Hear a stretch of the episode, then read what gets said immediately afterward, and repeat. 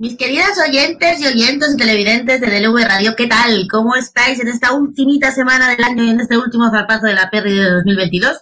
Espero que bien. Yo estaba aquí entretenida haciendo cuentas con la última limosnica ¿eh? que, nos que nos va a dar el gobierno, algunos, solo algunos. Y estaba haciendo la siguiente cuenta, porque son 200 euros para algunas familias, 200 euros de una vez, 200 euros en un año son 17 euros al mes. Además, no son 17 euros al mes y ya está, son 200 euros que además hay que solicitar y entregar cierta documentación.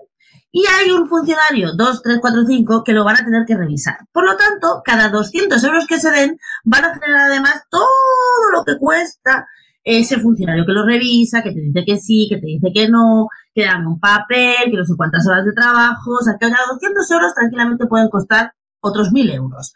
Y digo yo, la eficiencia no es un valor, porque si Hacienda, que Hacienda somos todos menos la familia real, tiene los datos de todos y sabe cuántas familias han declarado menos de 27.000 euros, no le podrían ingresar ya los 200 euros o más aún. Si Hacienda, que somos todos, en la renta del, mes, del año que viene quisiera ayudar a toda la población española, ¿no nos podría descontar 200 euros del tirón de lo que hay que pagar y a la gente pagárselo? La eficiencia no es un valor. Las limosnas están muy bien. Los compros de votos, cutre, cutre, cutre, también están muy bien. Pero señores, el dinero al final sale de los de siempre.